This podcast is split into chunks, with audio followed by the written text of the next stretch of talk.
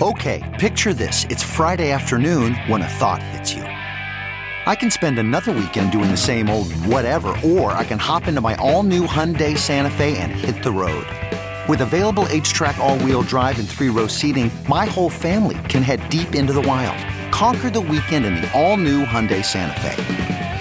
Visit HyundaiUSA.com or call 562 for more details. Hyundai, there's joy in every journey.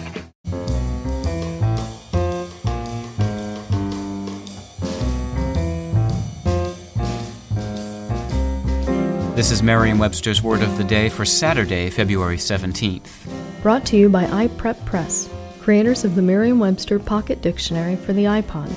If it's on your iPod, it's always with you. Download it today at www.ipreppress.com.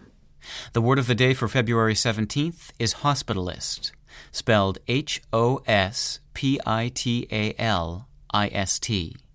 Hospitalist is a noun that means a physician who specializes in treating the hospitalized patients of other physicians in order to minimize the number of hospital visits. Here's the word used in a sentence. Naomi worried that as a hospitalist, she would have to work harder to achieve personalized relationships with her patients. Hospitalists refer to what is rapidly becoming a new specialty in medicine, due in part to the rise of organized healthcare. These days, the care that you receive during a hospital stay may be coordinated and monitored by a doctor who's not your regular doctor or the referring physician.